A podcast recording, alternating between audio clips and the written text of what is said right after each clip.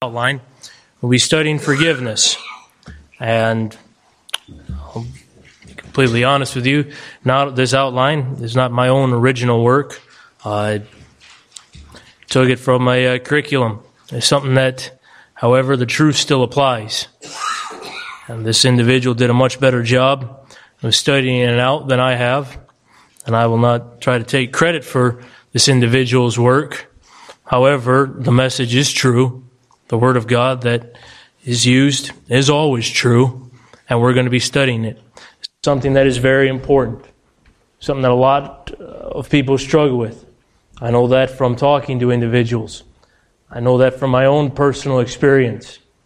Uh, maybe there are people who are inclined to be forgiving. Uh, I'm not one of them. It's something that is uh, sin. You might call it habitual sin or besetting sin, but whatever it is, holding a grudge, uh, envy, bitterness, is unscriptural, it's unbiblical, and it is something that we must fight and root out, like you pull it up by the roots, yank it out with force and violence out of your own heart, like you would a weed out of your garden, or absolutely kill it, like you would spray down the weeds in your fields use Roundup or something. I know that's a chemical that is used nowadays. But let us open with prayer. Our dear Heavenly Father, Lord, help me as I teach your word. Lord, help the words not to be mine. Help me to be merely a conduit for your word. Lord, please help us to grasp this very important truth and how it applies to our Christian lives. Lord, I ask these things in Jesus' name. Amen. All right, I know I apologize to anybody who would be listening uh, online. I, I, don't know if anyone listens to any of my sermons in particular online. I know our church posts them there. But if anybody is listening online uh, to our services, I know in uh, radio you're not supposed to have dead time, but we're going to turn to a lot of passages in the Bible. So there will be dead time. And those that are listening via the internet, please take the opportunity that provides to get your own Bible and look through it. We're going to start out with, we uh, looked at Matthew there, for 18. That's going to be the basis and the foundation. We're going to come back to that. But we're going to uh, go and we're going to start out in uh, 1 John chapter 2. And we're going to look at uh, verses 12. And then we're, we're going to be jumping around quite a bit. So have your Bibles ready. If you have a digital Bible, have the browser open where it lets you turn to the books quickly because uh, we're going to be jumping around an awful lot. I'll be switching back and forth between the digital copy of God's Word and the paper copy. They're both the same book, same words. Might as well use them. All right. Turn to 1 John chapter 2, and we'll look at verse 12. it says, I write unto you, little children, because your sins are forgiven you for my name's sake. We ask, why must we forgive? Why, as a Christian, we're called to forgive? Right there it is, right there, plain in English. Because we have been forgiven. Because I have been forgiven. Let, let's take a step back here a little bit, away from our outline. Let's think about all the things we've done against God. Look at what God has done for us. Uh, we saw it a little bit in the parable there, how it's compared. Think about how all the ways that you've wronged God. Not how you may be a good citizen by man's standards. You've never murdered, you've never stolen. Maybe you're even one of the rare individuals who has never even broken a traffic law. Well, we're not talking about any of that. Those aren't sins against God. Those are sins against man. What have you done against God? God is a perfect and holy God. We're all sinners. None of us deserves anything. We have to grasp that. How many times do we put things in front of God? How many times do we. A good illustration I was given. You want to know what you truly worship? You want to find idols in your life? Track what you spend most of your time thinking about. And if anything in your life you think about more than you think about God, or if there's anything in your life you would put above spending time with God, better take a close look at that. That might be an idol. And that's a sin against God, against the holy God, against your Creator, against our Creator. I don't stand before you innocent. I only stand before you justified because I've accepted Christ as my Savior. We'll look at that a little bit more too. But think about all of that. Think about the, the lies you've told. Society might condemn them as little innocent lies. Maybe a um, maybe a gratuitous answer on your tax returns. Tax season's coming up. Maybe if you have broken a traffic law, that officer asked you how fast you were going. And we kind of erred on the side that made us look good. All that's breaking God's laws. That's lying. One of the Ten Commandments right there. I know no I know no child is has completely obeyed their parents in everything. That's another one of God's commandments. So we deserve nothing from God. So why must we forgive? Why must we forgive when someone says something bad about us? When someone robs from us? Going on that topic, going back to our Sunday school lesson, we talked about tithing. How many times have, I mean, I am guilty of it. How many times have we not put in our tithe? Our offerings in? And yet we want to be upset when someone either makes a mistake or legitimately rips us off. We have to forgive because we've been forgiven. Turn over to Psalms 86, verse 5.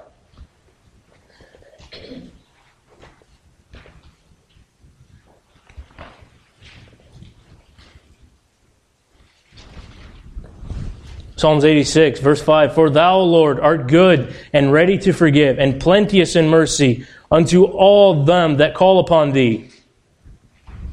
Can the same be said about us?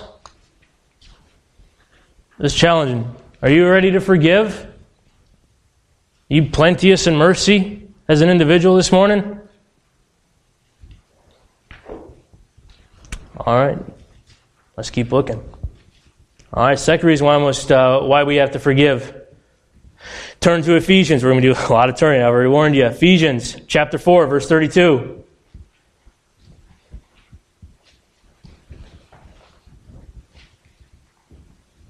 So, memory verse. And be ye kind one to another, tender hearted, forgiving one another, even as God, for Christ's sake, has forgiven you. You see right there, that's a command. We are commanded by God to forgive. It's not an option. It doesn't only qualify to certain sins. There are not merely just wrongs that you have to forgive. Well, I can forgive someone. He made a mistake. He cut me off. Okay, I can forgive that one. That one's pretty easy, God. No, you have to forgive someone. This does not qualify very much to our country here, but how many of you in school had to read the story of Corrie Ten Boom? How many of you had to read that? Well, didn't see too many hands raised. This is a lady who, during World War II, lived in Holland. An older lady. I can't remember exactly how old she was, but she was uh, she, she, was fairly old. living with her father and her sister. She hid uh, Jews from the Nazis, part of the underground, trying to get them escaped either through Europe or just hide and hold on to them indefinitely. They were caught and they were sent to a concentration camp. Her father died in a concentration camp. She watched her sister die in front of her in a concentration camp. She nearly died. She was molested and abused, watched the same thing happen to her sister. And her testimony is one of forgiveness. We're not just to forgive when someone commits a light offense against us. God doesn't just, thank, thank God, He doesn't just forgive our light offenses. When we let a slip of the tongue go or we use His name in vain. No, God forgave us for everything, our sin. And He commands us to forgive. So now that we know two things, why must we forgive? Well, because you've been forgiven, and then because we're commanded to. Let's look on down. Okay, well, now we know what we're supposed to do. How do we do it? How do we do it? We must make a decision. This is using a banking term. We must make a decision to settle your account with the person that offended you. Like the king. The king called before called this man before him. Look down there in verse 23 of uh, Matthew 18. Matthew 18 verse 23.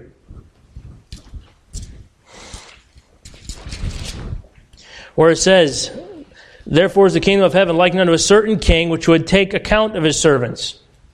So first you have to take account. Okay, You have to know what the wrongs are. And then, once you realize where everybody else has wronged you, and you see where your account stands, recognize that Jesus settled your account. Take the focus off of you. Recognize that Jesus Christ has settled your account. We'll look at Luke chapter uh, 23, verse 34. Luke chapter 23, verse 24.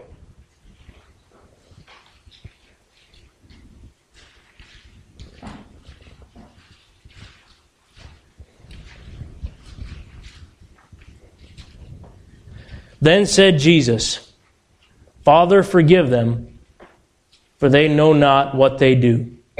And they parted his raiment and cast lots. Just get a picture of this. Get a picture of what's going on here. Jesus Christ is hanging on the cross. He's been whipped. He's had his beard torn out. He is unrecognizable as a man. He's unrecognizable as a human being. And now, as he is nailed to this cross, standing there in front of God and everybody, the people that had taken his clothes away, they're dividing up his clothes. They're selling off his stuff right in front of him, right after he has been humiliated and he's dying. He's having everything parted up in front of him, all, all that he had left. And they're, they're gambling for the Savior of the world's garment. The individual that the God that gave those very men before him breath. They're now gambling for his clothes and have nailed him to a cross, even though he has done absolutely nothing wrong. And look what Christ says Father, forgive them. And recognize that that's what Christ did for us. We're no better than those men or those individuals that would mock and pass by. We're no better and also looking in the parable there in verses uh, 32 and 33. Make sure I got the right part there. And then his Lord, after he had called him, said to him, Thou wicked servant, I forgave thee all thy debt. Talking about a monetary term here. Quickly, uh, in a financial term, when a debt is forgiven, what happens? What happens? Say again? Yeah, it's gone. It's like it never even existed. It's like it was never there. That's what God, that's what this king did. That's what God did. So that's what we're supposed to do. We're supposed to make it like it never even happened. Realize that that's what Jesus did to our account. And then, verse uh, in the 18, you look there in verse uh, 27 where it says, Then the Lord of that servant was moved with compassion. We are to have compassion on the offender as Christ did when he forgave us. The king here in this parable chose to, chose to forgive a, a huge debt. People have tried to guess at how much it is and tried to guess at how much talents were and all that. I'm not going to get into all that, but it was a huge debt. It was a debt this individual could never repay. Nothing at all. There's nothing that could be done to do that. It was just absolutely impossible. And we'll look under and then we have to, the last thing that we have to do, part of wiping a debt clean, you have to release the offender from all wrong. You have to release him. You have to not hold him accountable for what they did to you, what these individuals have done. Maybe they lied, maybe someone has lied about you in court, cost you, sent you into bankruptcy. It's pretty harsh. It's happened. Think God expects you to forgive that? Yes. Yes. Our sin put Christ on the cross. Our sin killed the Son of God. Our sin made it necessary for him to do that. So, yes, we are to release people, the people who have offended us, because we've been forgiven of so much. Looking into a further understanding of forgiveness, uh, look, uh, let's turn over to Romans chapter 12.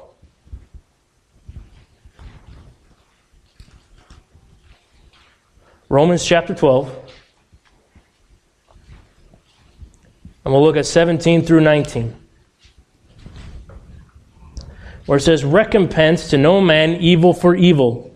Provide things honest in the sight of all men. If it be possible, as much as lieth in you, live peaceably with all men. Dearly beloved, avenge not yourselves, but rather give place unto wrath, for it is written, Vengeance is mine, I will repay, saith the Lord.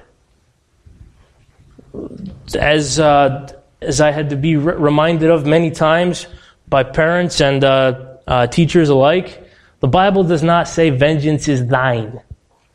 It says, Vengeance is mine, saith the Lord. God did not give vengeance to us. Justice and vengeance is God's business. Let Him take care of that. We have plenty of other things to worry about on this earth. We don't need to worry about paying everybody back tit for tat every wrong that was done to us. It's not our job. That's a job given to God, and God has delegated part of that responsibility to governments. They don't always do it. They're human. We're not going to go into that today. That is a common argument that is often given. Moving on to the next point. Look in Hebrews chapter or chapter 8 and we'll look at verse 12. Hebrews chapter 8 verse 12.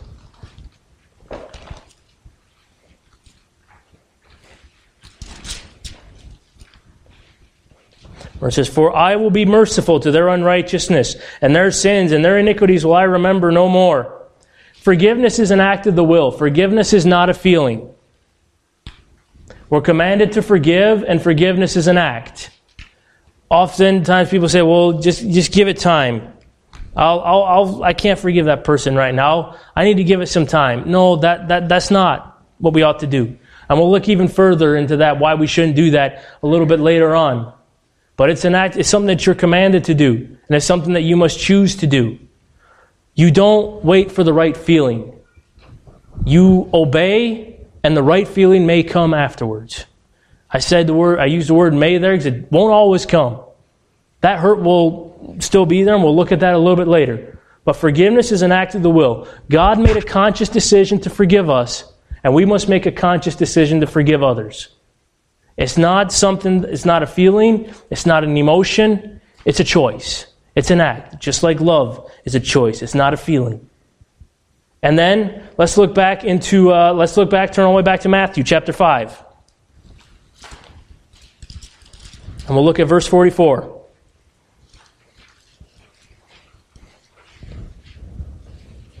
or says, But I say unto you, love your enemies, bless them that curse you, do good to them that hate you, and pray for them which despitefully use you and persecute you. We're to pray for those who hurt us. Pray for those that hurt you.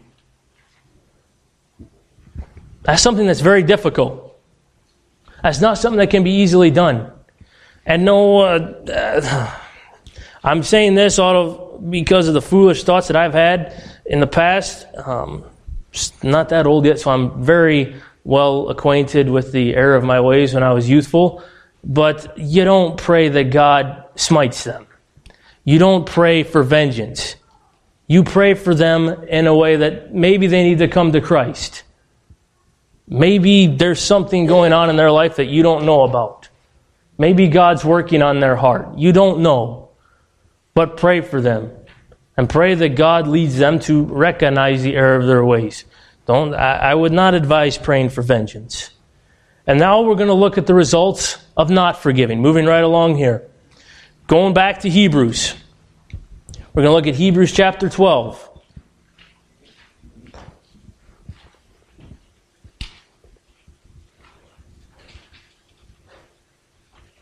Hebrews chapter 12, and we'll look at verse 15. Where it says, Looking diligently, lest any man fail of the grace of God, lest any root of bitterness springing up trouble you, and therefore many be defiled that there is not talking about salvation. That is talking about forgiveness. It's talking about a root of bitterness springing up. And you will become bitter if you do not forgive someone. You have a choice. When someone has wronged you, there's two things you can do. You can either forgive them, which God commands you to do, God shows you how to do, God gives numerous examples of, and God Himself did for you, or you can become bitter. Uh, you can't have it both ways. Something, one of those two things will happen. And we're going to see what bitterness will do. and you will be tormented, much like the individual in Matthew chapter 18.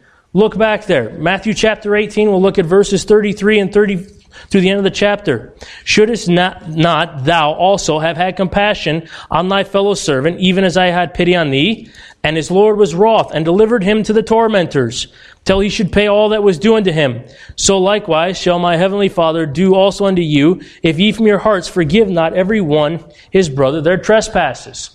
When that bitterness springs up in you, it gives way, it gives a way into your heart and a way into your thought process for the devil to attack you and to torment you. And these tormentors, I hope you, no one here has ever had to experience the annoyance of debt collectors, but that's kind of what these tormentors, it's kind of what it does to you. it never lets up. It never goes away. It's constantly bothering you, constantly nagging you. Hey, so and so did this. So and so did this to you. What are you going to do about it? What are you going to do about it? You've been wronged. Make this right. Settle this. Settle this. Get it done. It's just getting worse. It's building up. It's building up. And if you let that, you hold on to something you don't forgive, that bitterness will torment you constantly. That's why you need to wipe it clean. Settle the account. Get it settled. Forgive it. Make it like it never happened. So we see that you will be tormented. Next, you will give control to the devil. You will hand over control of your thought process to the devil. The devil works through bitterness. Bitterness is not of God. Not sure if anybody was uh, confused on that or not. Bitterness is not of God. It is from Satan. It is one of the ways he uses to attack you and to set Christians against one another and to destroy their testimony. Look down in Ephesians chapter 4. Ephesians chapter 4. Verse 26 and 27.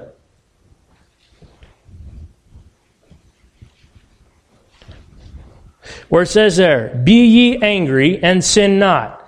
Let not the sun go down upon your wrath, neither give place to the devil. So we see that the place of the devil comes in through anger, it comes in through wrath. And our bitterness lets him come in, it lets him control us, it gives him a place to set up, it gives him a foothold. know some of us here were in the military.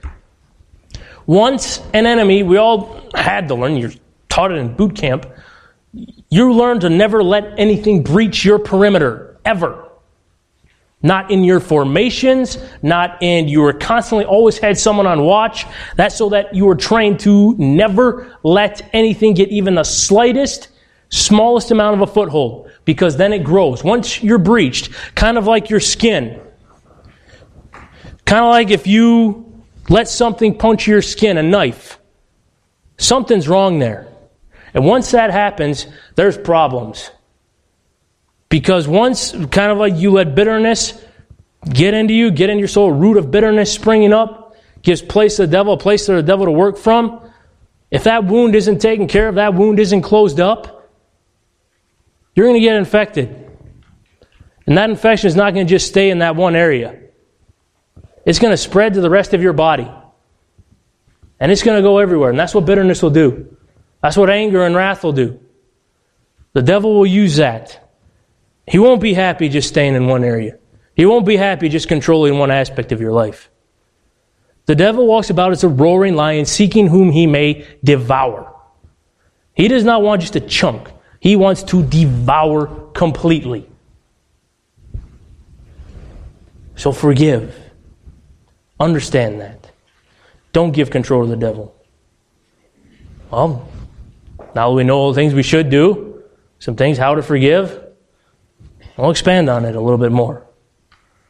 Actually, no, I didn't. I skipped a point. Or did I? No, can't even read my own notes. Embarrassing. All right, hopes on forgiveness. Recognize that forgiveness can be a process.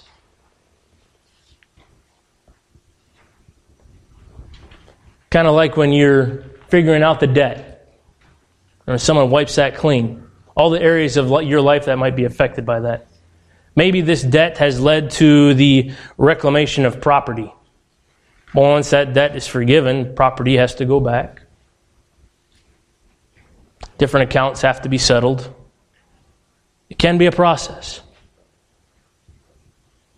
It's not just a one time thing. As you can see here from the parable, it wasn't just one time that the Lord forgave this servant. It was still there. And forgiving does not mean that you will forget.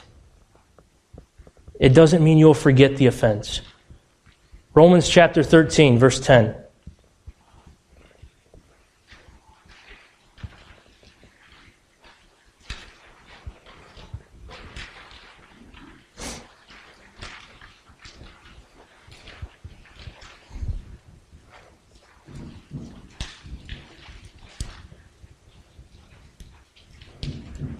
Romans chapter 13, verse 10.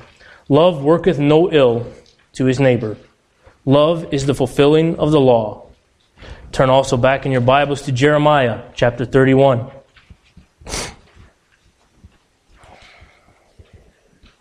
Jeremiah chapter 31, we'll look at verse 34.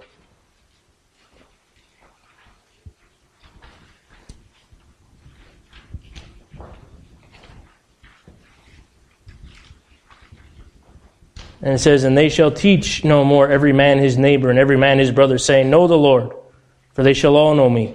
From the least of them unto the greatest of them, saith the Lord, For I will forgive their iniquity, and I will remember their sin no more. See, we see there that God, God's an all knowing God. He can't forget anything. He can't. We're to be like Christ. He can't forget.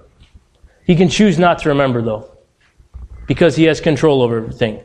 Forgetting is something that you don't do on purpose. You don't choose to forget something. You choose not to remember something.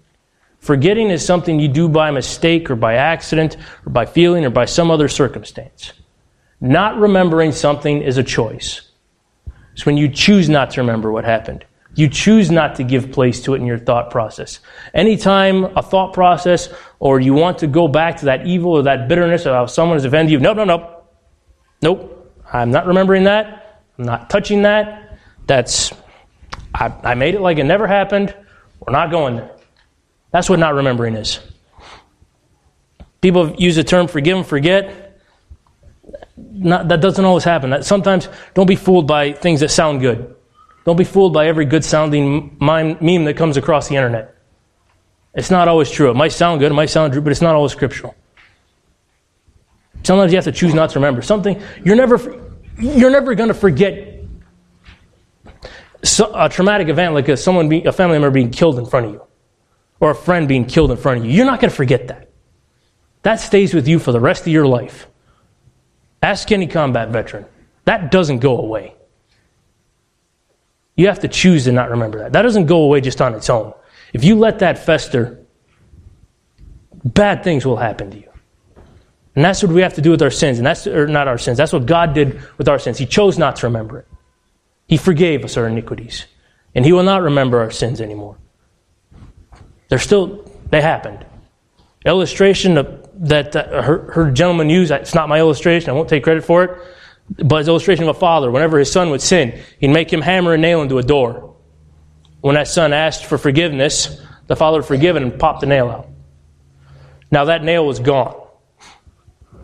The evidence of that nail, though, it was still there. We can't just sin and, God, forgive me. Yeah, God will forgive you. He won't remember your sins, but it'll still hurt you because when you sin, you're not just hurting yourself, you're hurting others and God. And those hurts don't just go away. You don't just magically heal. This ain't the movies. And also, you have to remember that, uh, turn on to your next page, rebuilding a relationship is not a condition of forgiveness. Romans 12, verse 18.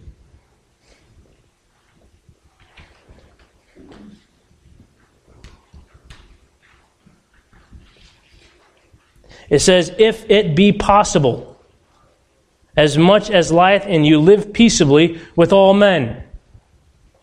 Going back to that uh, Corrie ten Boom illustration, this lady, she once, when she was uh, teaching, she got to speak, give her testimony in a church.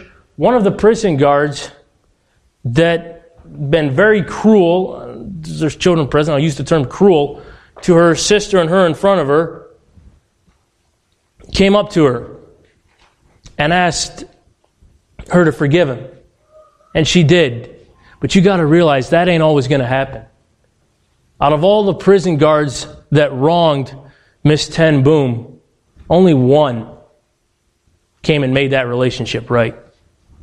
Only one of them. It didn't happen with every single one of them. And you can't have a condition of, I'm not going to forgive that person, that individual, I'm not going to forget that wrong, forgive that wrong until they do right by me. I mean, there is a process in the Bible for how we are to make things right with our fellow believers. But that is not a prerequisite to forgiveness. That is a process by which to make things right. And not everybody will make things right.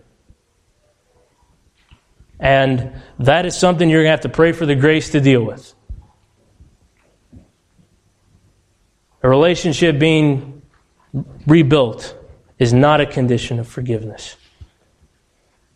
And then looking at some practical things there, we're going to look at some scripture here, then we're going to look at some evidences that you have forgiven from the heart. We're going to flip around quite a bit, uh, starting out in Romans 13, verse 10.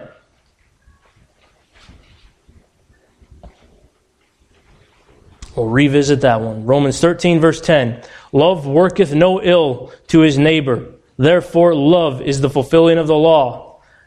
Next place we're going to go, we're going to go to 2 Corinthians 10, verse 5. 2 Corinthians chapter 10. And we're going to look at verse 5. Casting down imaginations and every high thing that exalteth itself against the knowledge of God, and bringing into captivity every thought to the obedience of Christ. That right there is talking about bringing into thought, bringing into captivity every thought, every thought of vengeance, every thought of uh, self pity or self loathing for what happened. Bringing the thoughts into captivity. Let's go look again. Let's look at. Uh, let's now turn to Philippians chapter four, and we'll look at verse eight.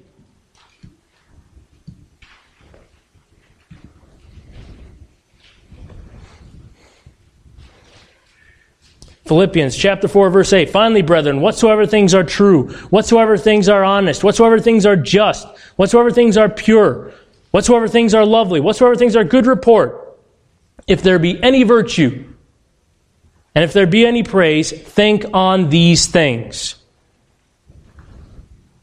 That's what we're supposed to think on. So we take into captivity our thoughts.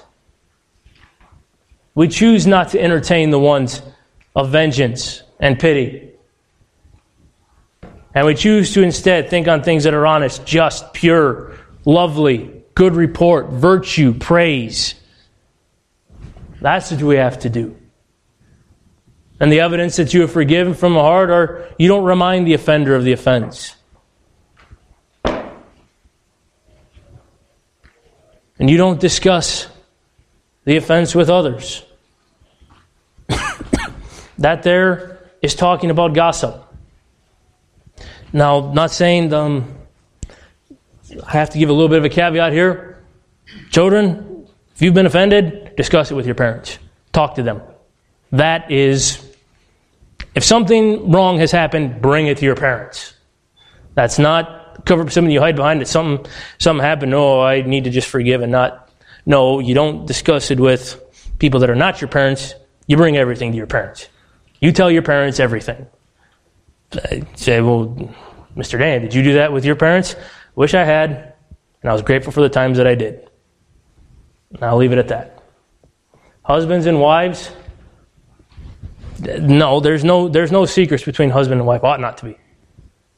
And just per event, if you if you tell me anything, you say, well, this is between you and me. Eh, no, it's not. Because it's automatically going to my wife. And that's the way it is her with me. It's the same thing, and that's the way it needs to be. Do I sometimes mess up and think, ooh, shoot, I really need to tell my wife about this? Yeah, it happens. Take care of it. Not, per- not saying I'm perfect, just saying that. Just a little bit of caveat on that. That's pretty much a command not to gossip. But there are people, I mean, husband and wife, you are one. So something happens bad against one, it happens bad against the other one. And children, you're still under your parents. They're the God given protection and the God given authority. Stay there. Stay under that protection that God has given you. Put it there for a reason, put it there for a purpose. Use it. All right, coming back around from that, uh, back from around from that rabbit trail. Bringing every thought into captivity. You refuse to think about the offense in your mind. You refuse to dwell on it. You refuse to keep rehashing it over and over and over again. And all the possible ways you could get revenge. We need to be grateful that Christ did not do that to us. We need to be very grateful. That he doesn't hold our sins over our heads. He says he sins are as far away as the east is from the west. That's how far he removed it from us. That's what we need to do. Now, all of this stuff about forgiveness is all a good lesson. It's all a good. If you're not, if you're a Christian, these are things that you're commanded to do. However, if you are not, if you have not accepted Christ as your Savior, if there's anyone that is here today that has not accepted Christ, we invite you to do that uh, in a little bit. We're going to sing a song of invitation. We're going to sing hymn number 319. And if you don't know Christ, if nobody has explained to you from the Bible how you can know Him as your Savior, about a second or two and the pianist plays, we're going to ask you to come. And let's all stand.